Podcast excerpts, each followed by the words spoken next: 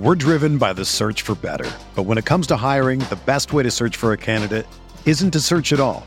Don't search match with Indeed. Indeed is your matching and hiring platform with over 350 million global monthly visitors, according to Indeed data, and a matching engine that helps you find quality candidates fast. Ditch the busy work. Use Indeed for scheduling, screening, and messaging so you can connect with candidates faster. Leveraging over 140 million qualifications and preferences every day, Indeed's matching engine is constantly learning from your preferences, so the more you use Indeed, the better it gets. Join more than 3.5 million businesses worldwide that use Indeed to hire great talent fast. And listeners of this show will get a $75 sponsored job credit to get your jobs more visibility at Indeed.com slash BlueWire. Just go to Indeed.com slash BlueWire right now and support our show by saying that you heard about Indeed on this podcast. That's Indeed.com slash BlueWire. Terms and conditions apply. Need to hire? You need Indeed. This podcast episode is brought to you by Coors Light. These days, everything is go, go, go. It's nonstop hustle all the time. Work, friends, family expect you to be on 24 7. Well, sometimes you just need to reach for a Coors Light because it's made to chill. Coors Light is cold lagered, cold filtered, and cold packaged. It's as crisp and refreshing as the Colorado Rockies. It is literally made to chill. Coors Light is the one I choose when I need to unwind. So when you want to hit reset, reach for the beer that's made to chill.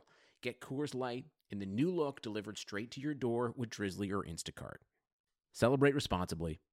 Coors Brewing Company, Golden, Colorado. Arteta! What a strike! What a screamer!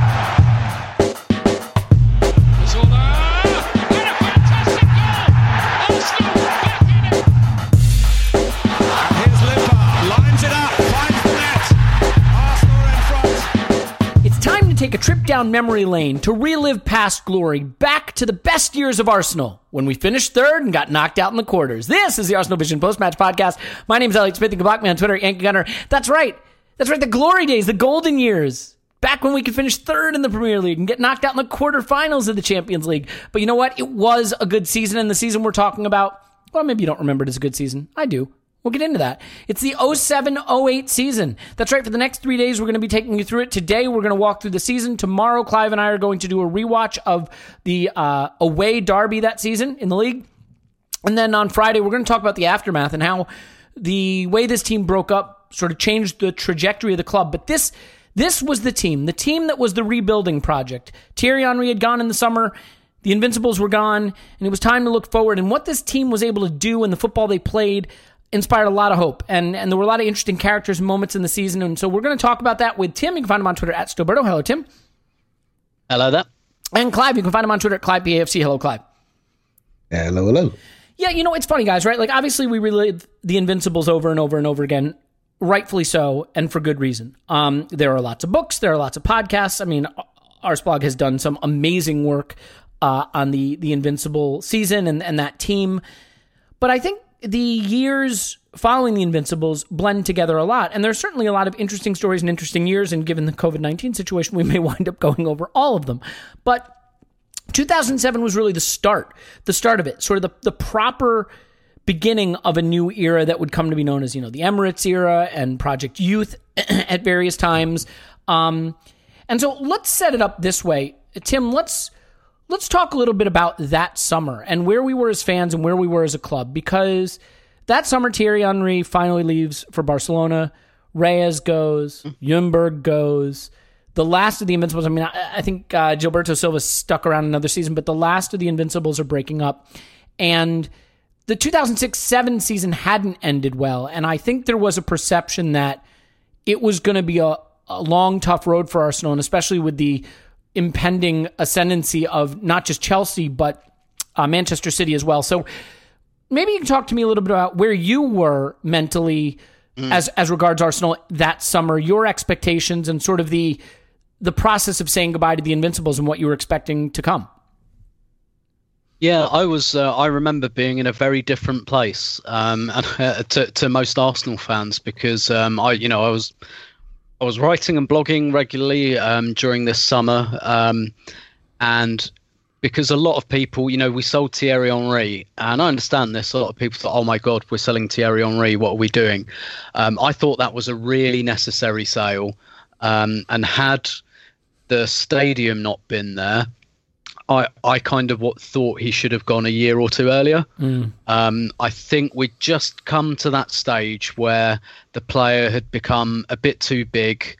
Um, possibly in his own mind, um, but but definitely like tactically, um, it, it was too much based around him. It kind of reminded me of latter day George Graham and Ian Wright, where the game plan was don't concede a goal, give the ball to Ian Wright, hope he does something. Um, and and I felt like there was a team bubbling below Henry. Um, and actually, what happened in the 06-07 season that I, I, you know, I think is worth going over, is we had this constant flip between four-five-one and four-four-two. Um, and the reason for that is because if you build your team around Henry, you want 4 4 2. You need him up front, you need like a number 10 behind him. If you're building your team around Fabregas, you need 4 5 1. And Arsenal constantly switched back between the two during 06 07. And I was looking at it and I was thinking, Fabregas is 18, Henry's 29, and he's got sciatica. there, there's there's only one way this is going. Um, and so I, I kind of, I always had the, um, yeah, I, I kind of, I was ready for Henri to go, even though, you know, which is not to say he was shit or anything. He clearly wasn't. It's just sometimes it's time, you know? Um, and so I was actually far, happy is the wrong word. I was far more content with that sale than most Arsenal fans. Um, and, and the same for Freddie Ljungberg as well. As much as I love Freddie, he he wasn't the same after that hip injury, and I thought that that was a really necessary sale as well. So I I was quite happy with that, and I just felt that with the likes of Van Persie and the likes of Fabregas, I didn't even really feel like we needed a massive replacement. Um, and actually, if you remember, what we did was we bought Eduardo, um, who, although a striker, was not an Henry replacement. Really, he was he was a good, savvy addition, a smart addition. I felt gave us something. You know, we we weren't going to have that one guy anymore who was going to score 30, 35 goals, um, back permitting. So you know, we had Van Persie, we had Adebayor. At the end of 06 07 Fabregas started scoring goals. He had a massive goal drought and then in April 07 he broke it and then he scored in I think 3 games in a row. And I and I remember Wenger saying you know when I watched Fabregas when he was 15 16 I was watching him score hat tricks um, you know I was watching him score lots of goals and I think that's the part of his game to come. And so I was thinking I fancy Fabregas is gonna is gonna find his uh, find his feet in front of goal. We've got Adebayor, we've got Van Persie, we've added Eduardo. I just felt like it looked like a more rounded team. And the other thing we did was we bought Bakary Sagna. I knew nothing about Bakary Sagna, but I felt we needed a right back because I wasn't sold on Eboué or Justin Hoyte. And I thought, okay, that to me looks, Imagine. yeah, well, yeah, indeed. And and I thought, okay, that that looks smart to me. We've got Gallas at the back, who remember this summer was made captain um, as well, and I, I'm sure we'll come on to this later, so I won't go through the whole like Gilberto Silva, Flamini, Gallas captain triangle that all kicked off that summer, but. I thought, okay, th- this to me looks like it's got the bones of, you know, the team after the Invincibles. I, I felt like it was taking shape, and we had Walcott, who at that time was, you know, I think 19 maybe. Um, and I was thinking, yeah, there's there's something here. There's something I think I can get behind. So I, I was actually quite buoyant going into this season, but I don't think most Arsenal fans were. Uh, certainly not expecting us to start the season 22 league matches unbeaten or, or over the, the start of the season No. in the pr- No. pri- prior season. No, I would not imagine so.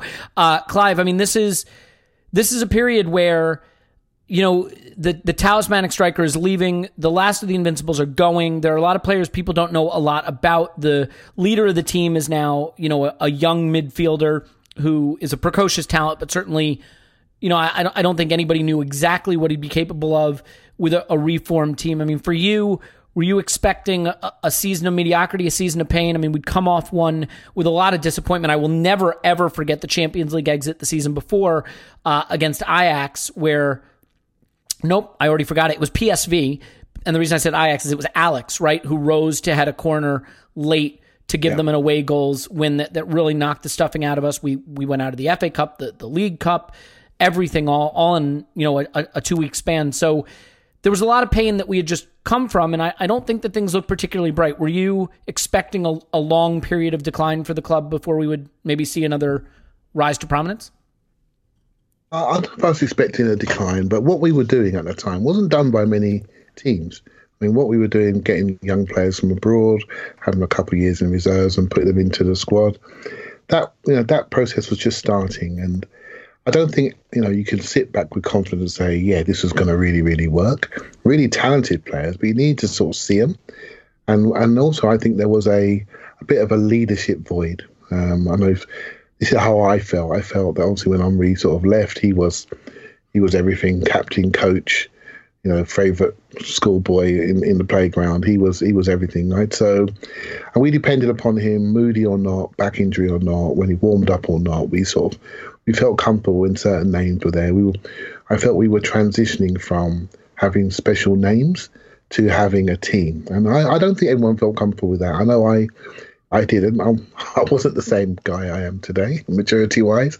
And so I'm just looking at it thinking, yeah, this is all right. But the competition wasn't so bad. We didn't have a Man City, didn't have, you know, five other teams trying to kick us off that Champions League spot. So it felt like we were still looking upward, but not expecting to be first, but still looking upward.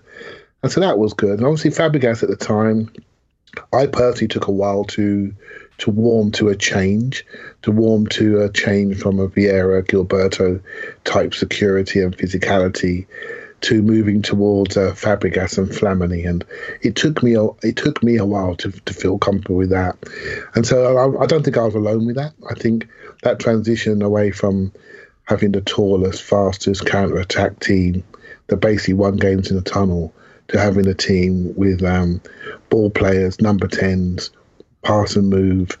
I think that took a, t- a bit of time, but not only for us did it take time. I think it took time for the English game to get used to these players, and I felt I've always felt this. You heard me say this before. I felt that that was a period when Arsenal became the foreign team in the Premier League. We were playing a, a we were starting to play a brand of rotational pass and move, the early phases of tiki-taka football we were starting to bring that to the Premier League, and and people were thinking, well, we're not having that. Let's get stuck into them. It has almost felt to me on many occasions. I always felt that we were refereed slightly differently because of the way we played, the technical arrogance that we had, and I just felt that it made us a target for um, for other teams that didn't have this way of playing, and uh, and I felt we was almost like the the twenty first team. You know what I mean? The team mm. that we we needed to be. Uh, need to be sorted out. Now let's do it our way. Let's do it this way. We're going to show you that the way you play is not the way it's going to be, and stop trying to be arrogant with how your style, etc. So I, I always felt that. I always felt a little bit like um, it was us against everybody else. But then, as the season went on, you started to see players develop, uh, which I'm sure we'll go on to, and then your sort of your confidence grew. But there was a confidence with an underlying how long is this going to last type feeling. That's what that's what I felt at the time, and those feelings haven't really left me. Mm.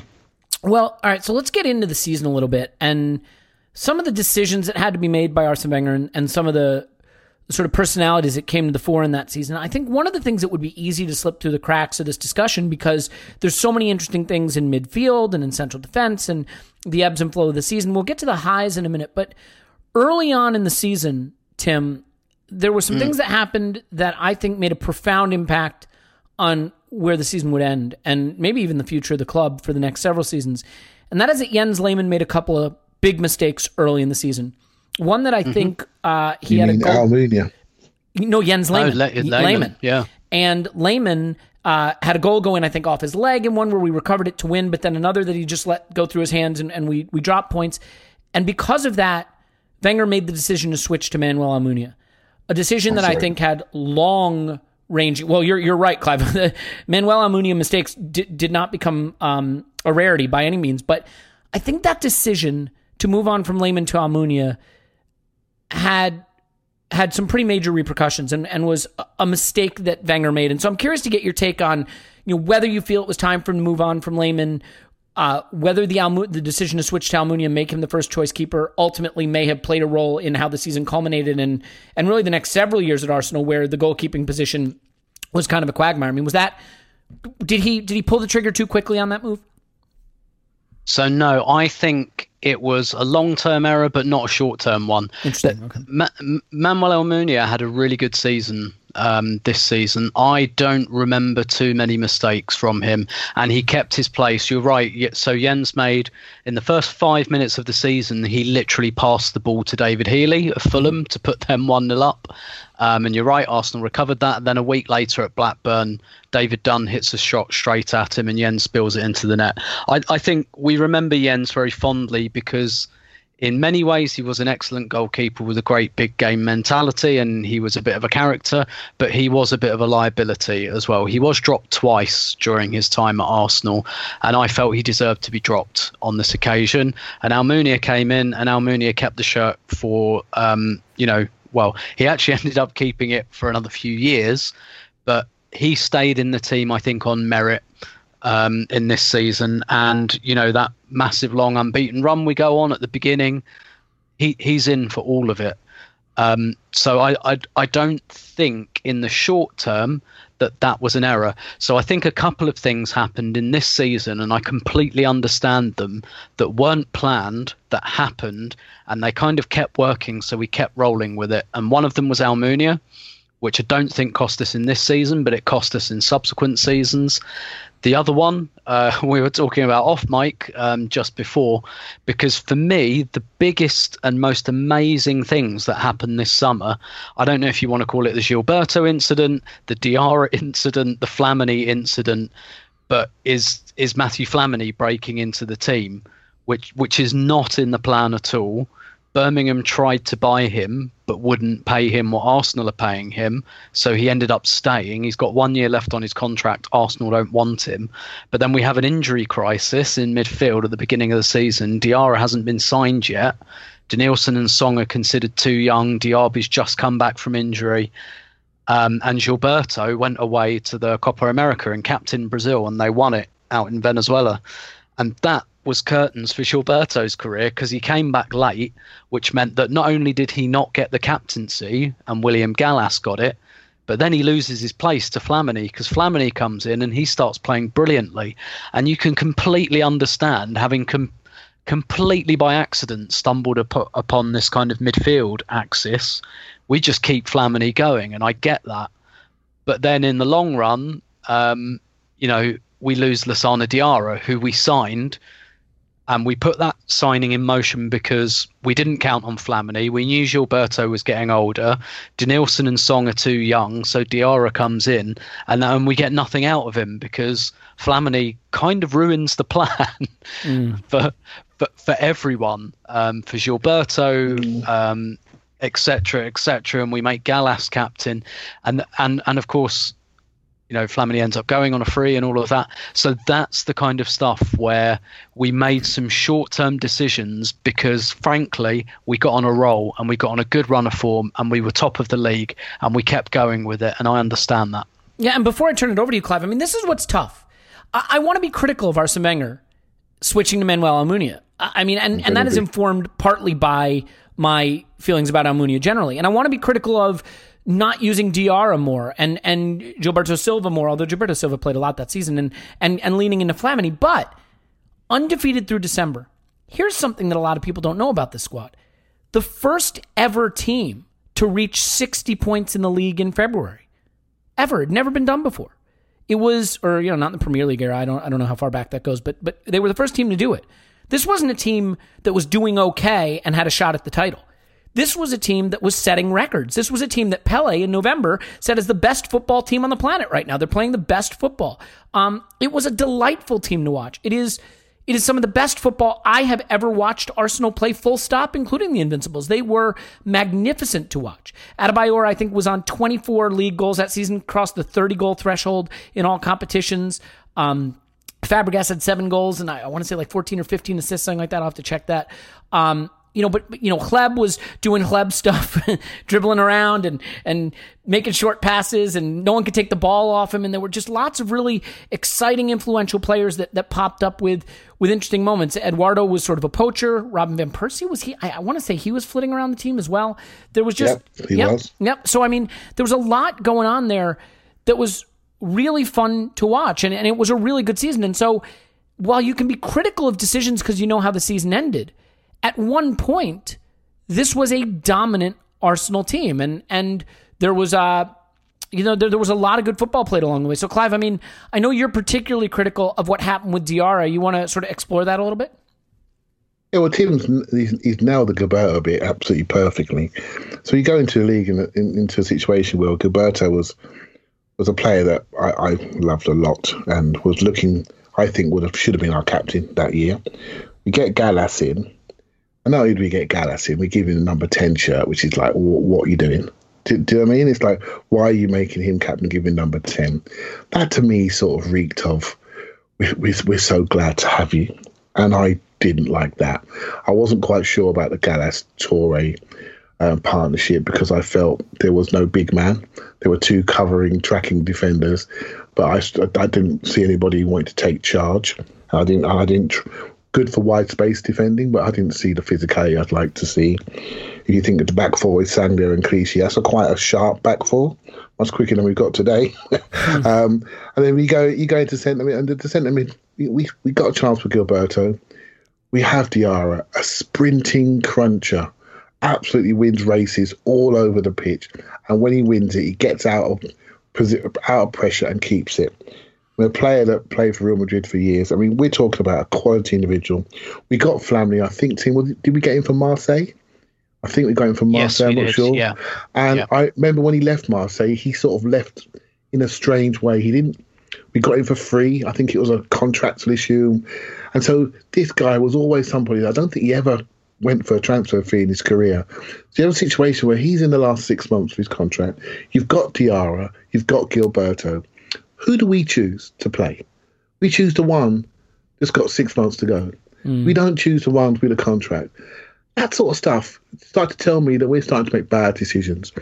So we end up in a situation where obviously we were being picked on physically. Flamley was a hard-working player, not no, not bad physical player, but I didn't think he had the presence and the stature, and the gravitas of Gilberto or or Diarra.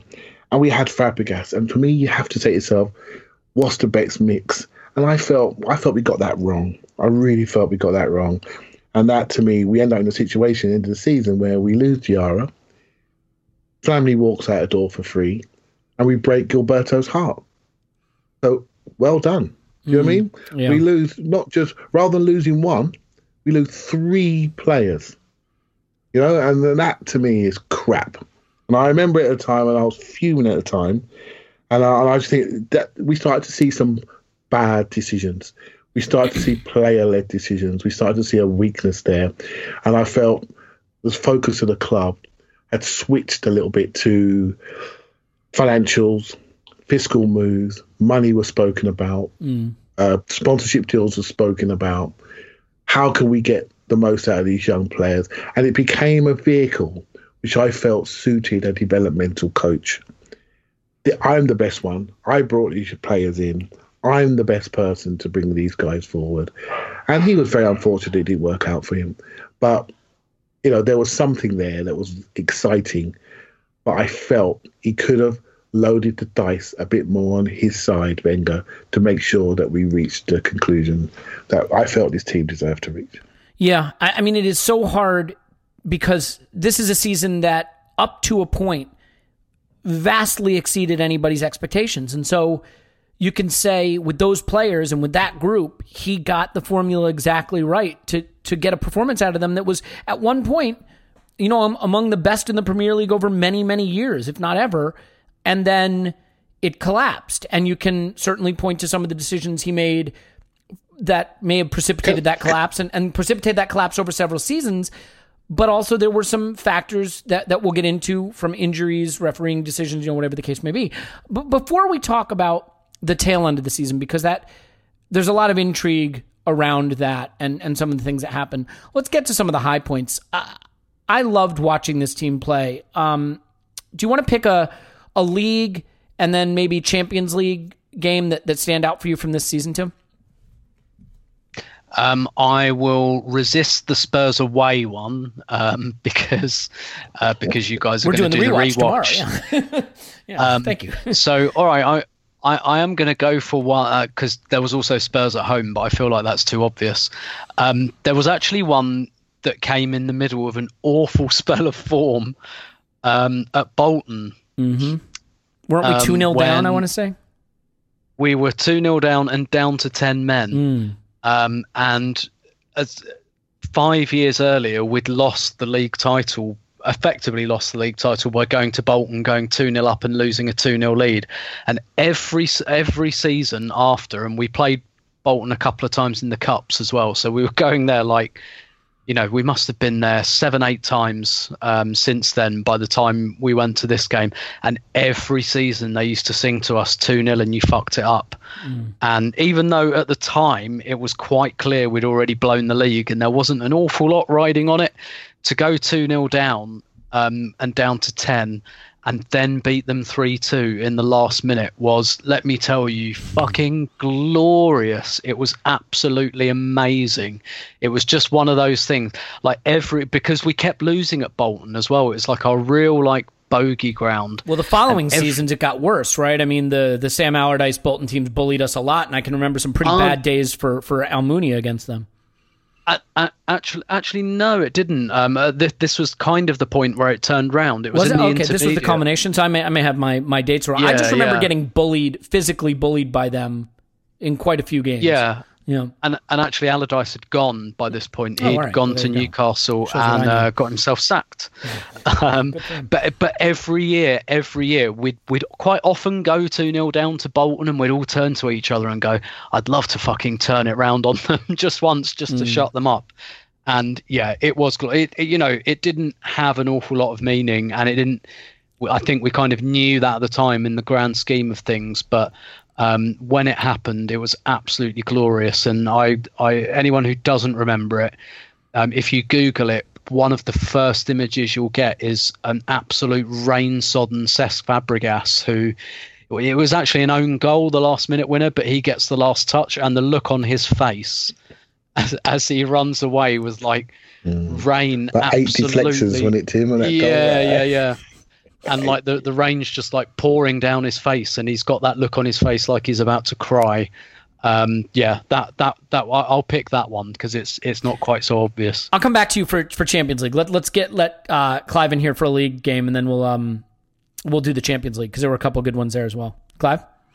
Yeah, well, I, I, I can't.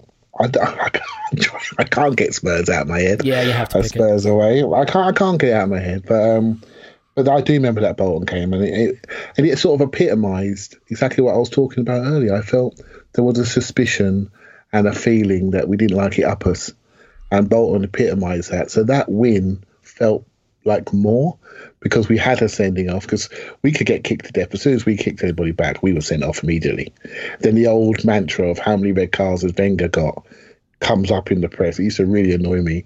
No one ever we didn't have the stats about fouls against in those days.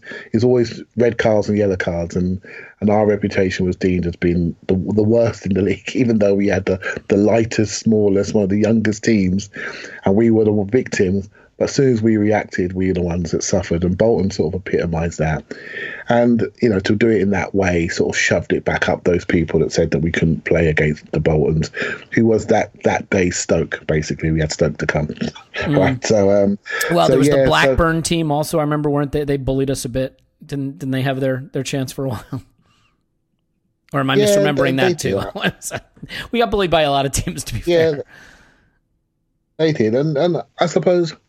Yeah, I, I can't see. I, I enjoyed the Spurs game mostly just because it, it's them, obviously. But the way it was done, the goals, the style of the goals, um, the panache. Uh, that was a great example of that team really working and working really, really well. Um, so yeah, that game stays with me. But also the the last goal, added by Adebayor's goal, and when that goes in and you just get the flick of their seats going up and you, I love that when that happens right? So um because there's no greater when you're when you're at Spurs and it's a challenging day for those who's been to that ground before. It's a challenging day getting in. It's a it's a challenging day getting out. I promise you that. So the bit in between it better be good. And that and it's one of those days when when it was good. Yeah. Um. I, I- look, I think any any season you do the double in the league over Spurs is a good one, and you know th- that was a particularly good one. But there were there were some fun European uh, ties that season as well, and I, I know there's one you're particularly keen to highlight, uh, Tim. So I'll let you have the first run at. Cli- Clive's not getting any favors here because he's going to want to say the same I don't one. but- mind. Okay. Ha- have, you know what? have a first So- crack at it. Yeah. So I, I'm going to leave Milan. Um, to, to Clive. Okay. Yeah, yeah, yeah. And instead, I'm going to go because I do remember it really fondly. We beat Slavia Prague 7 0 in the Yep, group stage. Yep.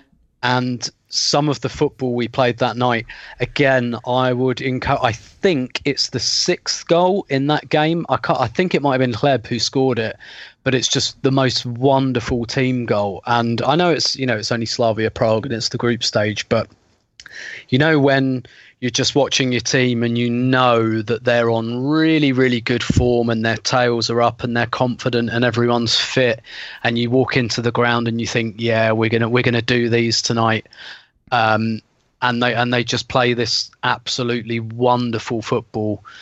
And it, and and you know it's it's that kind of it's almost like the economies of scale effect you know where you just you just you know that everything's going right and everything's clicking and you just go yeah these lot haven't got a chance. And we absolutely blew them away. And there are some absolutely beautiful goals um, in that game. And it, and it was just I think it was the height of that season not because it was you know the emotional high but um, and actually, I mean, if you look at the Premier League fixtures, we actually whisper it quietly. We had a really gentle start to the season, so there was a good chance to really build up momentum, and we took that chance. And then we get like Liverpool and Man U um, consecutively, and we draw with both of them. And you're like, okay, all right, we've you know we've not lost, we've held our own. Um, but that yeah, this this kind of came in the middle of that run where Arsenal were in you know pure footballing terms at their absolute peak, and poor Slavia just did not stand a chance. Yeah, and I, I think the one thing that Arsene Wenger's teams would go on to sort of really be defined by over the, the period of Project Youth and, and during the Emirates era was beating up the weak teams. I mean, that that's how we finished fourth a lot of those seasons. And it was always fun to watch. And and this season, Arsenal definitely did that. I think wasn't the awful Derby County team in the league that season, and I think we put six past them in one of the games, seven past Yep. Slavia Prague, and those are fun games. Uh, certainly something we haven't seen in recent seasons. All right, Clive, you want to talk about Milan? You want me to set the stage? Yeah. Let me set the stage real quick. So it's the quarterfinals of the Champions League. else. It's a nil-nil draw at home, and no English team has ever beaten Milan at the San Siro. So over to Italy we travel, facing Maldini, Kaladze, Pato, Gattuso, Inzaghi, Nesta, Pirlo, Kaká, Ambrosini, and Oddo, with uh, Gilardino coming off the bench. We had Almunia, Diaby, Sagna, Fabregas, Senderos, Gallas, Hleb, Flamini, Clichy, Adebayor, Eboué. You want to take it from there? yeah, I suppose the whole if if you want to pick a night where you could be proud of your club and proud of a philosophy, and to build a team like Wenger built into you know from really from 2002 to 2006, lose the Champions League, and then recreate this team.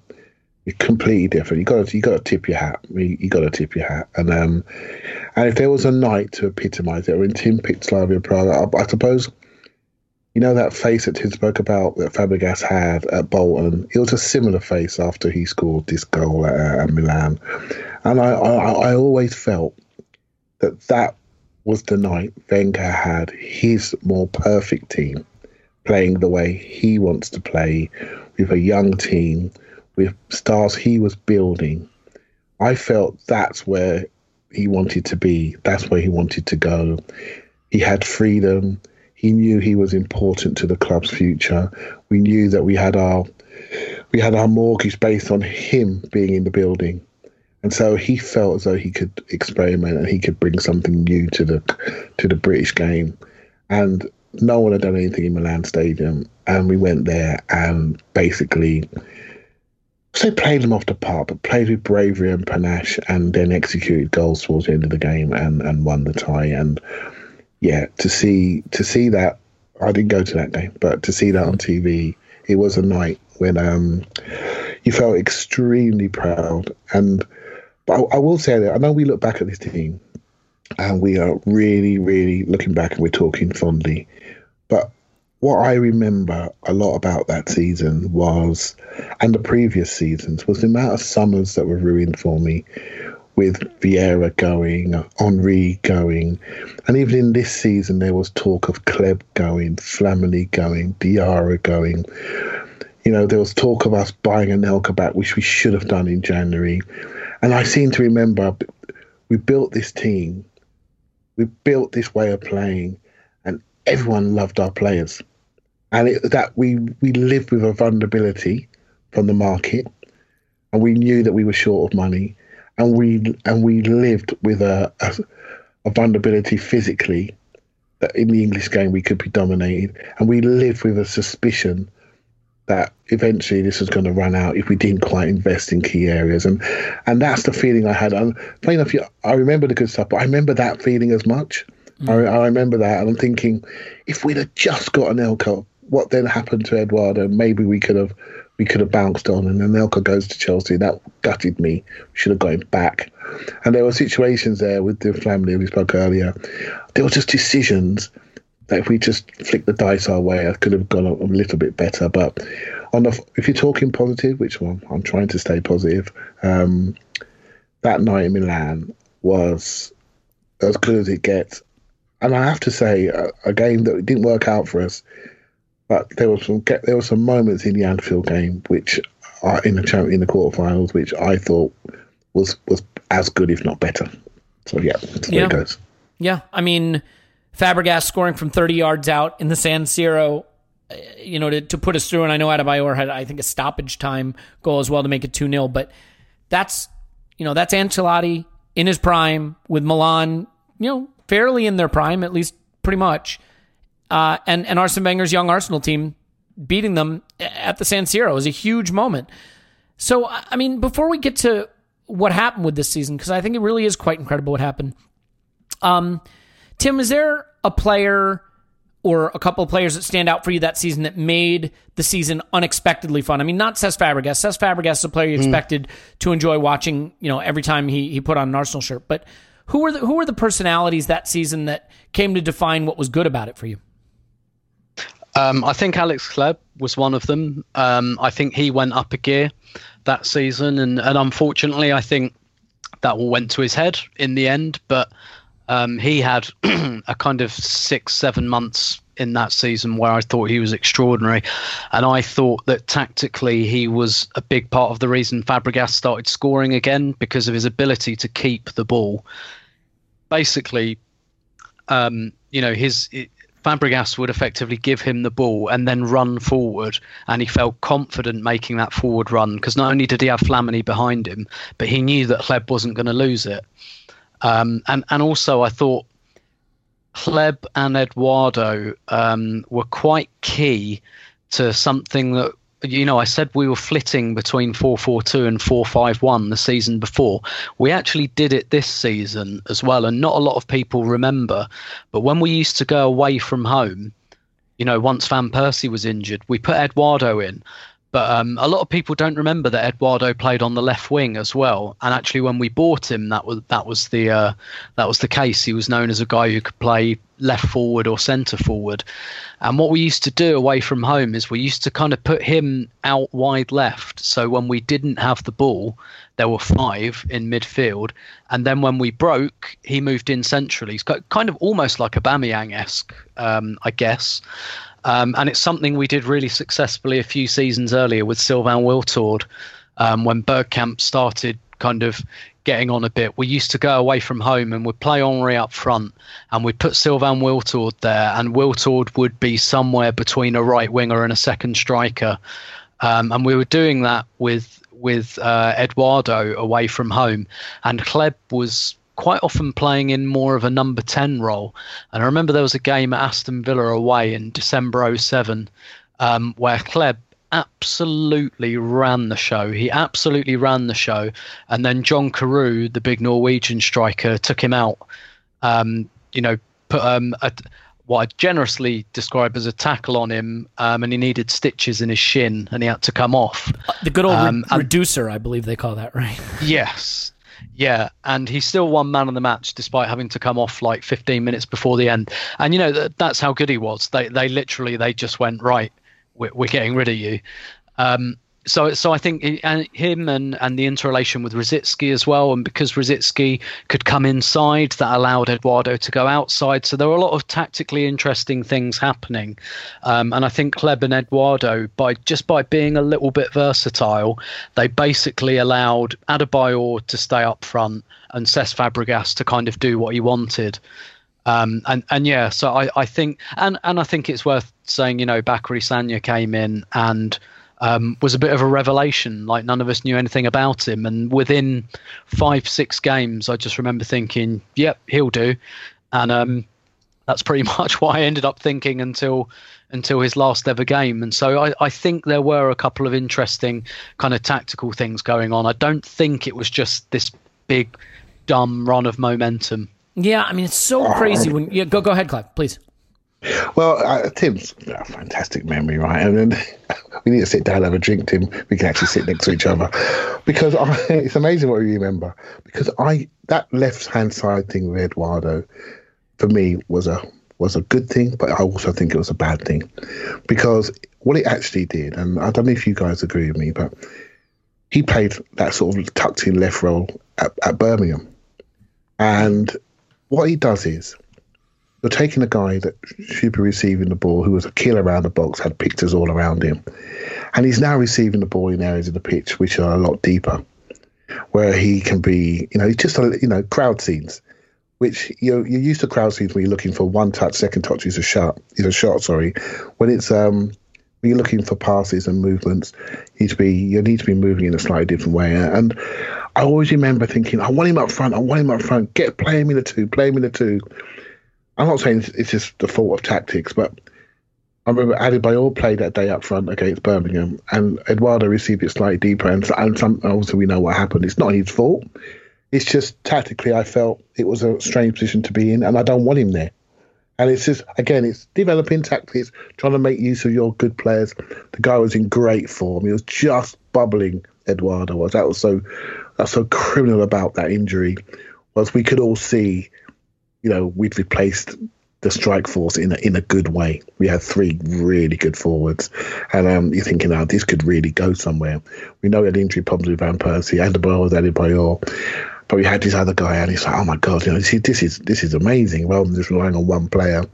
So when we lost him, it, it felt cruel because the way he played, the way he finished, the way he fixed things in the box was just incredible, and I think we could all see that we had something and it was just taken away. So, again, you know, I, that's what I remember about Eduardo playing that role. And you're absolutely right, Tim, and he'd go and join in, but he wasn't as leggy as a Aubameyang, and so I always thought it was difficult for him to do that. And uh, although it suited us, I'm not sure it ever suited him.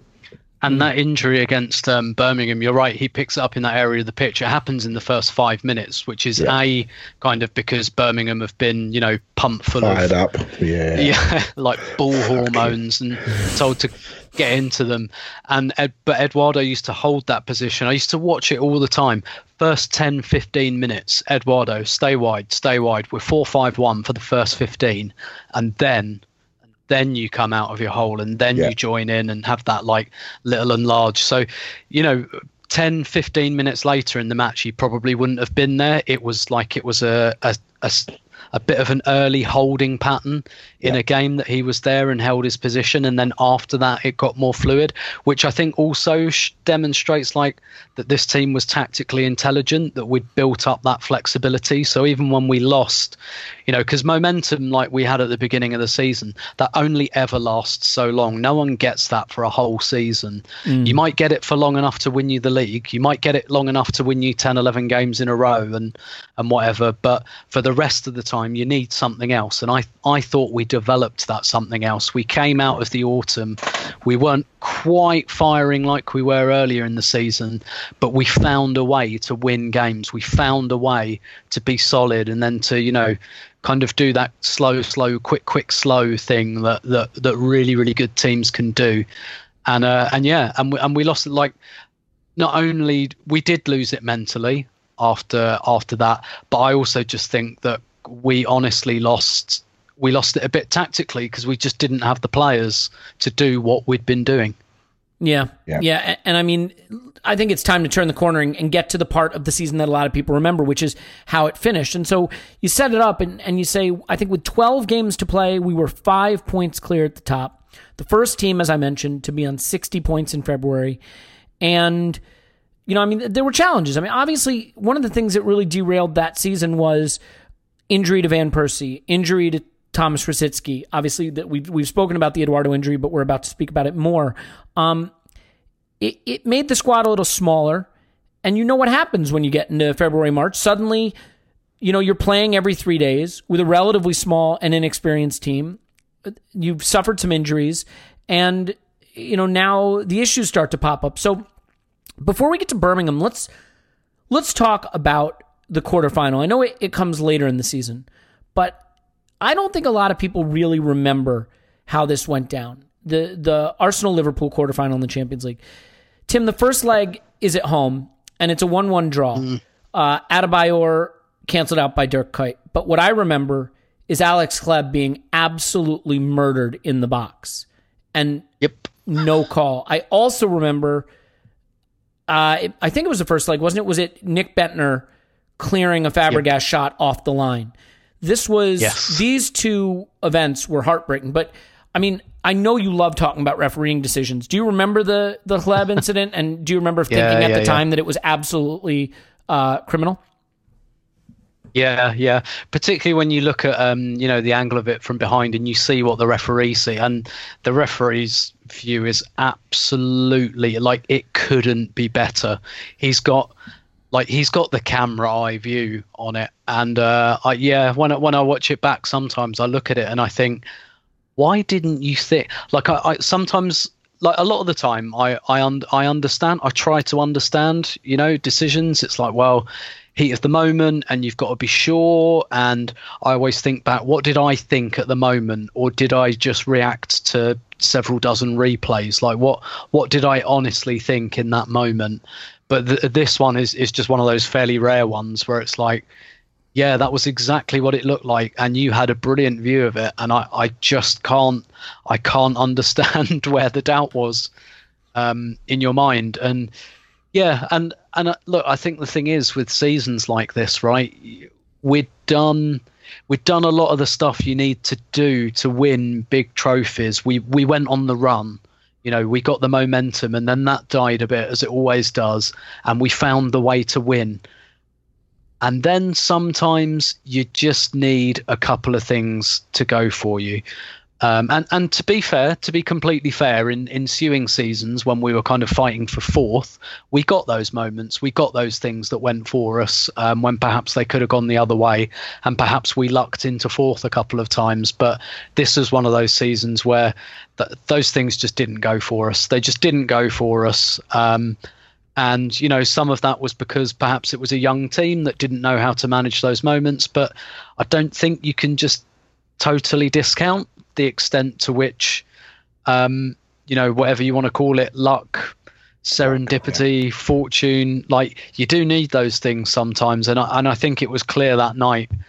I just remember thinking after that that this is this is turned now. This is just this is all going wrong, and we'd been playing badly, but we played well that night and we were up for it. And we hadn't, you know, this, I don't, it wasn't a mental thing, you know, I don't think it was a, there, there were some league results around that time that were mental. Like it, it was just, yeah, the, these guys have just, they've taken their eye off the ball. They can't handle it. But this was not one of those nights. And it was just one of those nights I remember coming away thinking, yeah, I, I feel like this is all winding down to a, a an obvious conclusion. Yeah, I mean, I I think the reason this one hurt so bad also is we we were the better team in both legs. We were the better team in the first leg. We were the better team in the second leg. We were better team than them that season. We outplayed them. We were the victim of a Nick Bendtner disaster class and then two really horrible refereeing decisions. Because in the second leg, to your point, Clive, we outplayed them and we were going through.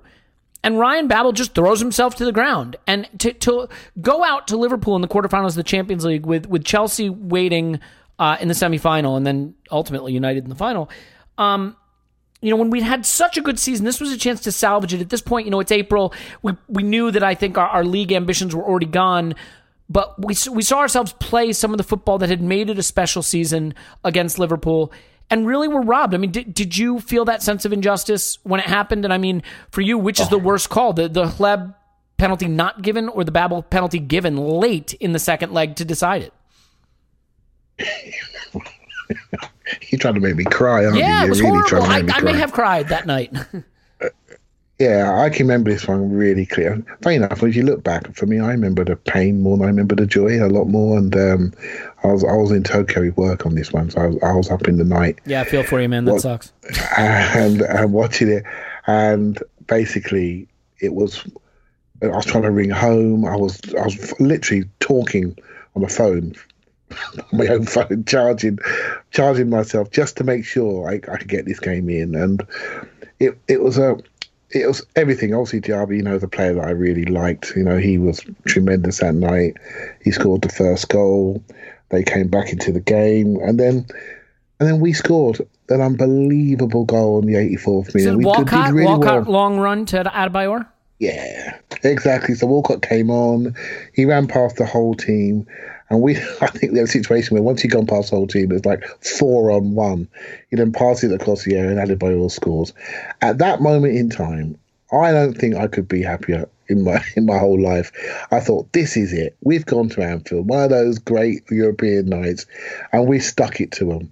We've got the goals that we need. That's it. It's over. I only got five minutes or so to go, and we just it was indicative of us. We just lacked that solidity, that calmness, that experience. And they just get the ball into an area and they drive in and Babel, he just pretended he got pulled and just fell over. Mm. The referee just couldn't wait to point to the spot. You just think yourself, this is just not meant to be. And there was no danger, right? He meant was, to if I remember, he was like the edge of the box on the near side of the pitch Yeah, and he, to, to watching he on started, TV. if you remember it, the sort of thing, sorry, mate, the, the foul started outside of the box. And if there was a foul, if there was a touch, it started outside the box. And he managed to twist and turn and stay on his feet and then collapse inside the box. And I just thought it was a crap decision. It was a crap Homer decision. And it cost us the game. And our hearts were broken after that. They ran away and scored the next goal. And that was it. It was done. But for me, that, that was a, you know, I always say Chelsea 2004 was that broke my heart. 2006, it hurt me.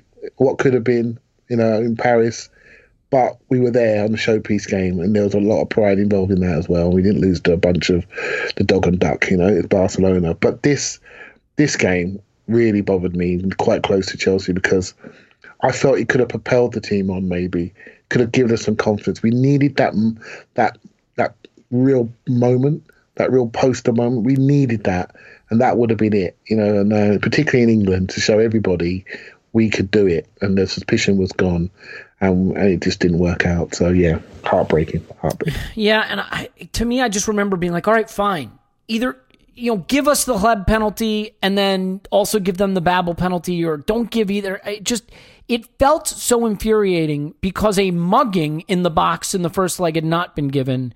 And then a, a tap, you know, and it really just felt like a homer call at Anfield. And I, you know, you, you look back at the Champions League after that and the Van Persie sending off in, uh, you know, in Barcelona, obviously, just so many Champions League calls that went against us down the years. And, and that one was particularly painful. And it is a shame because at that point already, Tim, a league season that I think deserved so much more uh, was gone for us. When we drew at Blackburn, uh, Blackburn at, at Birmingham, it started a, a run of one win in eight that ended our chances to win the title.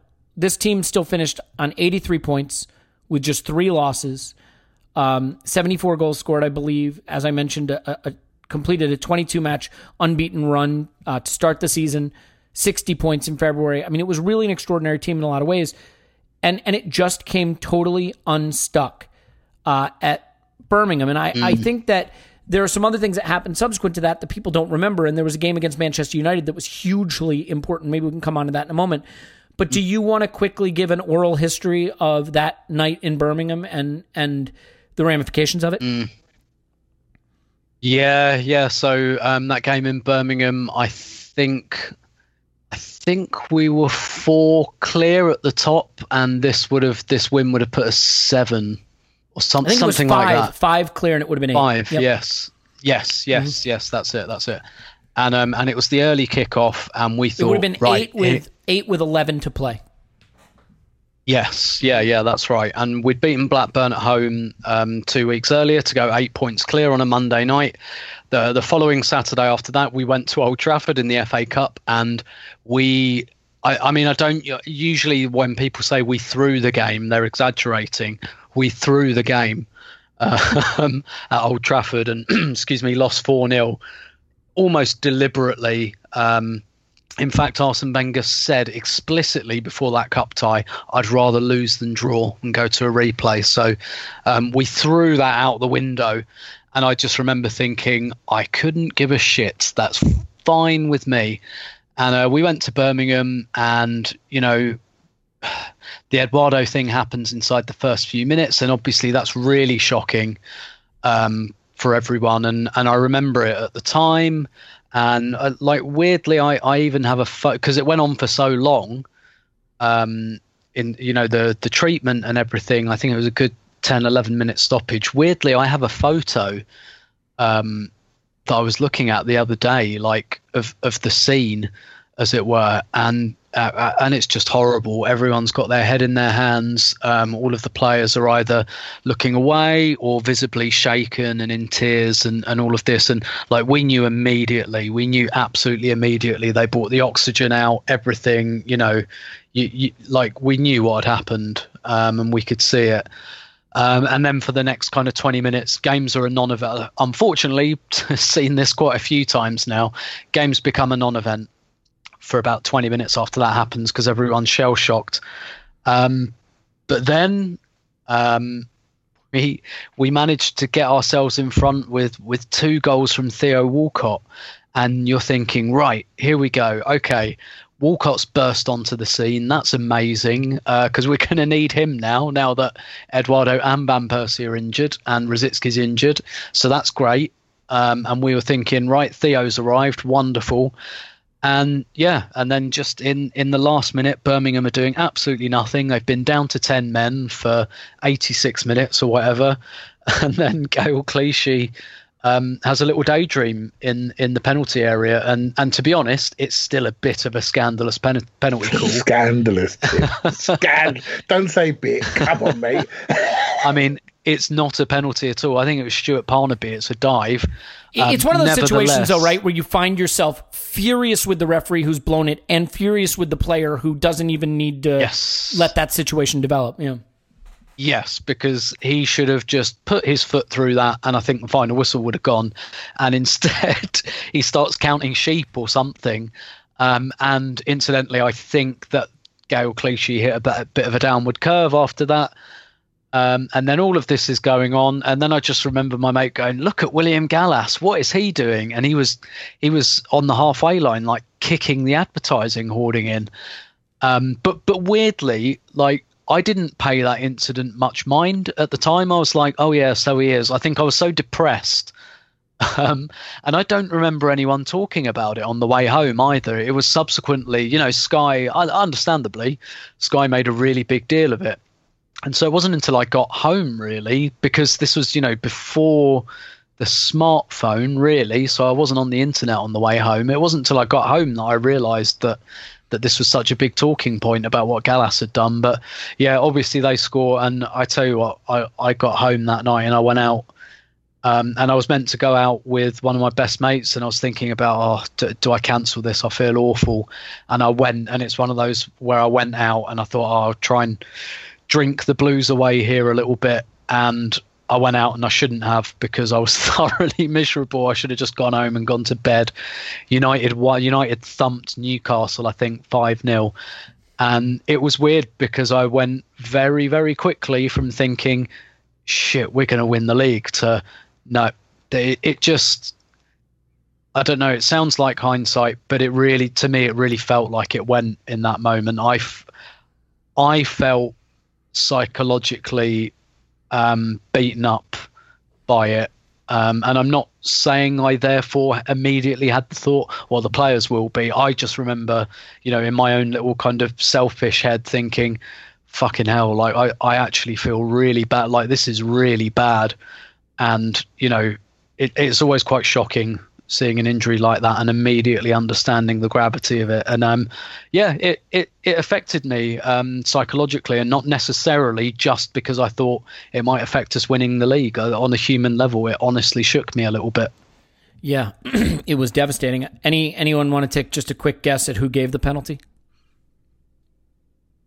Mike Dean. It was Mike Dean. Yeah. I mean, of course it Yeah. was. And I mean, you, you think about think about this for a minute. The Invincibles are broken up. Arsene Wenger has built a team out of thin air, out of players, many of whom people didn't know, out of kids, out of you know smart buys. Thierry Henry is gone. Freddie Ljungberg has just gone. He's he's put his invincible goalkeeper on the bench. He's playing Mathieu Flamini, which, you know, wrong for all the reasons you mentioned, Clive, but a brave decision and all of this stuff. And he's he's about to go eight points clear with 11 games to play. And Eduardo, he's already lost Rosicky for the season. He's already lost Van Persie for the season, or, or thereabouts. I think. I think he did. Um, Eduardo gets his leg broken. Mike Dean gives a penalty that isn't in the 90 plus five or whatever the hell it is. And you go from going eight points clear to, you know, losing ground in a game that you had won against 10 men, 10 men Birmingham. And it, if you talk about mental strength and, you know, what made the Invincibles so special and what made those Arsene Wenger teams before this so special and their ability to rise to the occasion, and then you see Arsenal fail to beat Villa, fail to beat Wigan, fail to beat Middlesbrough, lose to Chelsea, beat Bolton, fail to beat Liverpool, lose at United. Uh, I mean, that was it. You, you wind, that's how you wind up finishing third. But Clive, I I cannot remember a lot of heartbreak in the league that I felt as keenly as I felt that day. The emotion of the injustice of a penalty, having it ripped away in the last moment, the heartbreak for Eduardo and seeing what happened to him. I mean, it, it really was a, a, a moment emotionally as a fan over 90 minutes that is about as low as you can about as low as you can go. Do you remember it that viscerally? I remember it, and what I remember thinking was, as Hleb and Fabregas and Flamini and all these players were looking at this guy on the floor after we've been kicked for most of the season, you know what I was thinking? I'm thinking, I wouldn't blame them if they left. Because why should they stay in this league and not be protected? Because this could going to happen to me, right? And obviously, a few years later, with Aaron did a similar a similar thing Diaby. And Diaby, obviously. So this is not the first. This wasn't the first time. There were there are incidents, I, and yeah, it, it's just. I think there was even one with um with Adebayor when he was when he was kicked and he but he was off the pitch and he was smashed and then he was out injured and that's when we liked him and obviously Van Persie. I, I think I remember Tim. I might have got my dates mixed up, but I think he had a thigh injury at the time, and it was something stupid like he he was injured and he told the physio that he was okay. He played against. Chelsea. Yeah, Oh, you yeah, he came on. Yeah, he came and on in December against Chelsea when we beat them one 0 and yeah, he he kind of lied about his fitness, and then he was out Yeah. for three months. three months. That talent out for three months. That it's a it's a season of details. It really was for me. Details random centre midfield decisioning. Bad, I think, uh, transfer purchasing or lack of in, in January to not seize the moment. Try to do it on a on the skinniest budget we could possibly do it on. And and then the, the Van Persie injury. Obviously, the Eduardo injury is an uncontrollable variable, but the Van Persie one, with hindsight experience, or maybe inexperience of youth, cost him because he thought, you know, I can get through it, and his thigh exploded, and we lose him. And you, you look at the league table at the end of the season, you think yourself, yeah, you know. But you know what? I felt psychologically we were weak. I felt we had this weakness. We were we had this ability to derail.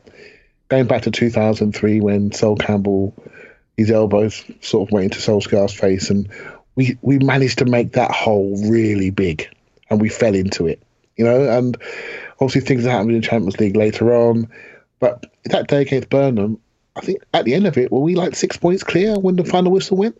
Something like that. We were six Yeah. points clear. I think we had a game. We played a we game. played more. a game more. Yeah, yeah. Yeah, but we're still top. So where was that person saying we're in this? But we all felt the same because we all thought it wasn't eight. It wasn't eight points. It's only six. With a game in hand, it's over. Man, we'd sign up for that right now, wouldn't we? Those points differential. Uh, we're in, at the top of the league, we'd sign up immediately. So our whole mentality, I felt at the time, was we were almost waiting for something to go wrong so we could throw ourselves into that hole. And and it went wrong, and we threw ourselves into it mm. and that's what we were. And we needed a Vieira type, you know. We needed that player to say, "This is not happening to us. We're going to control it." But what we did is we had William Gallas, who was the most fragile, emotional captain, exactly what we didn't need, and that's why the issue was made bigger because we had chosen him to lead us, and and it was just the wrong type of individual required at the wrong at the wrong moment. Have you ever seen anything like that from a player, let alone a leader, let alone a captain? I mean, I, I can understand being upset about the Eduardo thing, but the, the, the kicking the hoardings and the pouting on the pitch and the you know the crying on the pitch, eh, like I, I can't remember a scene like that. Well, you know what? We all felt the same, right? So Well, we yeah, but I'm not the captain of Arsenal, thank you God. should be you should be walking around picking people up, you know, going over to fans, bringing all the players over, and and really doing what you should do. What you shouldn't do is internalize, right, and make it all about you and how you're feeling. Because straight away, then you you dismiss yourself, you separate yourself away from the, the club and the manager to go out there and pick him up, and you open the door to ridicule. And for me, I, I remember thinking to myself at that time, I mentioned a little bit earlier, I felt that the, the switch had flicked, and if Gallas felt he could do that, that means the environment was changing, and that was okay. You know what I mean? And I didn't like it, and I wanted him out, right? And I thought that that's not what we, we're all about. And once you start seeing players behave like that, you always I always say the same things. You're a product of your environment. If that's okay in that environment, well, that's okay. And I didn't think that he should have been. I'm not sure if there was any sort of action afterwards, but I felt it should have been dealt with in a way that said that's not that's not the right sort of behaviour. We're still in this. We need to push forward and I know in our destiny. And I just felt we let it happen to us and mentally folded. Yeah, I agree. I mean, can, Tim, can you remember any captain or player? I mean, reacting like that. I mean, I, and what that transmits to the other Not- players. Uh, maybe not in the Premier. I mean, Eric Cantona kicked a fan. Well, yeah, sure. I guess. yeah, but but you know, um, which which is a pretty fragile emotional thing to do. Um, I, and you know, look, I've I've I've seen it. I've seen something similar in like South American football. Um, yeah, uh, very much so. It, it's weird because I kind of mean it when I say I don't know if this this is just me. I didn't consider it a big deal at the time, and it might be just um, it, it was possibly a product of kind of bias on my part because I liked Gallas and I really liked the signing. It wasn't planned, it was completely opportunistic, and it was just like, right, um, Ashley Cole's going, he's unhappy, let's just have a grab at that. But I always really liked Gallas. Um, for the same reason that I like cats, because I appreciate arrogance, I value it. Um, and, and and so I liked him, and I really wanted that signing to work. And I was, as much as I loved Gilberto, I actually thought, wrongly as it turned out, I I was quite happy with him being made captain. I thought, yeah, th- this is kind of what this group needs. It needs like um, and and you know, look, I I miscast him, so. Um, but I mean, at the time, I felt, yeah, this this is like a young team. It needs a guy who's been at, you know, been at Chelsea, won a couple of league titles, doesn't take any prisoners. You know, will tell people when they're out of line. Um, but you know what what Clive says is is absolutely right. He internalized it and he made it about himself, and the rest of the group sees that when you do that. Um, and I, you know, I think he lost their trust um, that day, and and so I think definitely kind of in in in hindsight it, it is well not in hindsight for me quite extraordinary because I acknowledge that um, at the time a lot a lot of Arsenal fans found it extraordinary as well. Um, I I didn't find it quite as extraordinary um, which is not to say I found it completely normal um, either. But yeah, I mean, it's kind of beginning of the end stuff. And even if Gaël Clichy was a bit of an idiot, you know, he probably. I think you either put your arm around him and say, "There, there, mate, we're still six points clear. Don't worry about it. We'll sort it next week." Or you go up to him and go, "You fucking idiot! What are you doing?" You don't go over to the advertising hoarding and start kicking the shit out of that. Like I like confront the man, the player, your teammate, and either comfort him or put a rocket up his arse. Do one of the two, but don't kind of storm off and separate yourself from the team and make out that they've all let you down. Um, yeah, that that's not leadership.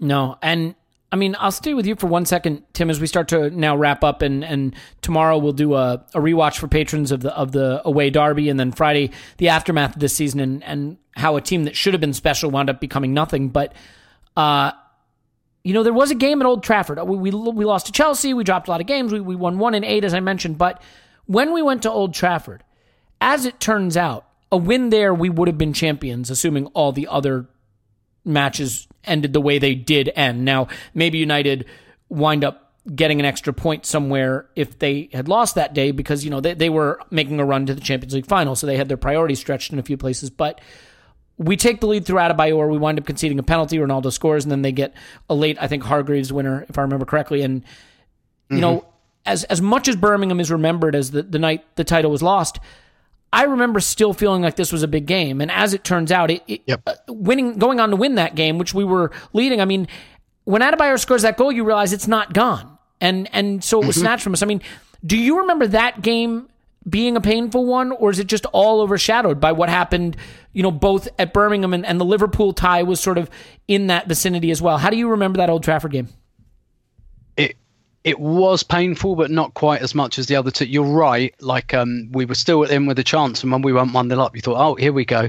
But I, I, think really we kind of all knew it had gone by that point. Um, and actually I went there expecting to lose. I just thought, no, this team's like checked out at this stage.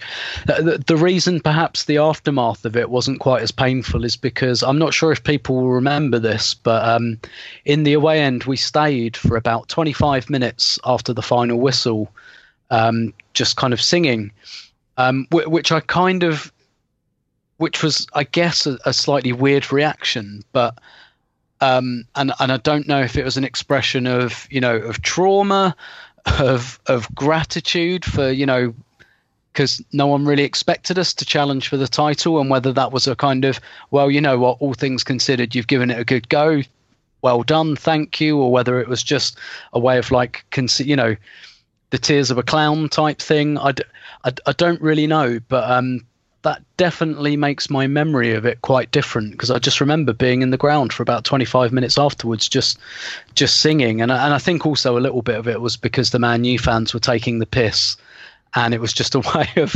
putting a bit of a barrier up because when we lost that cup game in February, I remember we were four 0 down with a few minutes to go, and we, like none of us cared because we thought we were going to win the league, and uh, I remember a chant that went up at the end of that game that just said, We'll be back to win the league. Because we knew this fixture was coming. And we were so confident that we thought we'd have it done by then, mm. I think. And, and actually, we'd looked at this fixture thinking, We might win at Old Trafford again. Um, and obviously, the United fans reminded us that, that that hadn't happened. So maybe it was a bit of a barrier there as well. But painful memory, but not quite the same. And uh, I'd say one of one of the legendary Manchester United players of all time, Howard Webb, did award that penalty that Ronaldo converted.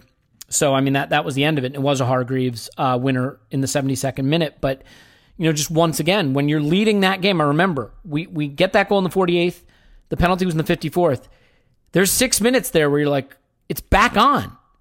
This this team deserves something, and I just think on the balance of play, the way we played that season, the football we played with that team it it deserved better. And and the the combination of refereeing decisions at Old Trafford, at Birmingham, at Anfield, at Arsenal against Liverpool, injuries, the the Eduardo injury, it just robbed that team of something that should have been really special and rewarded some extraordinary football and a team that Arsene Wenger put together kind of out of thin air and then never turned into anything. So Clive, I mean, as that season ends, for all of the pain late, did it leave you with a sense of something really special that that had happened in the aftermath of the Invincibles and, and sort of a renewed hope that wait a minute there there's a, there's a special team here again or were you just sort of focused more on on how it had ended and the, the disappointment? Yeah, I look back and think it was nice. Uh, a really nice team. I understand football differently um, today than I did back then, and to have almost like the the situation with the three number tens in Hleb, Fabregas, and Rosicky moving around with Van Persie. I mean, they're, they're, these are highly technical players. You know, with a monster up front, Adebayor, you know, the, the trickery and finishing of, of, of Eduardo, and then, you know, the back four I mentioned earlier, you know, quite a fast, rapid, quick back four. Maybe not massively physical, but really good one-on-one defenders, something that we lack today. Really, you know, we're a bit slow, but these guys were quick. They were happy one-on-one, and they dealt with people. They could be left alone, and you weren't worried about it. And some of these fundamentals, I still believe in today. You know, and, and when you look back and you're looking at you know how we mold a team today, there was a lot of good things in that team, and uh, there was a there was a lot of good partnerships. The midfield four loved each other, whether I loved them all or not they they were good partnerships. They were they were tactically suited with each other up to a point. We had you know an emerging Van Persie, not enough.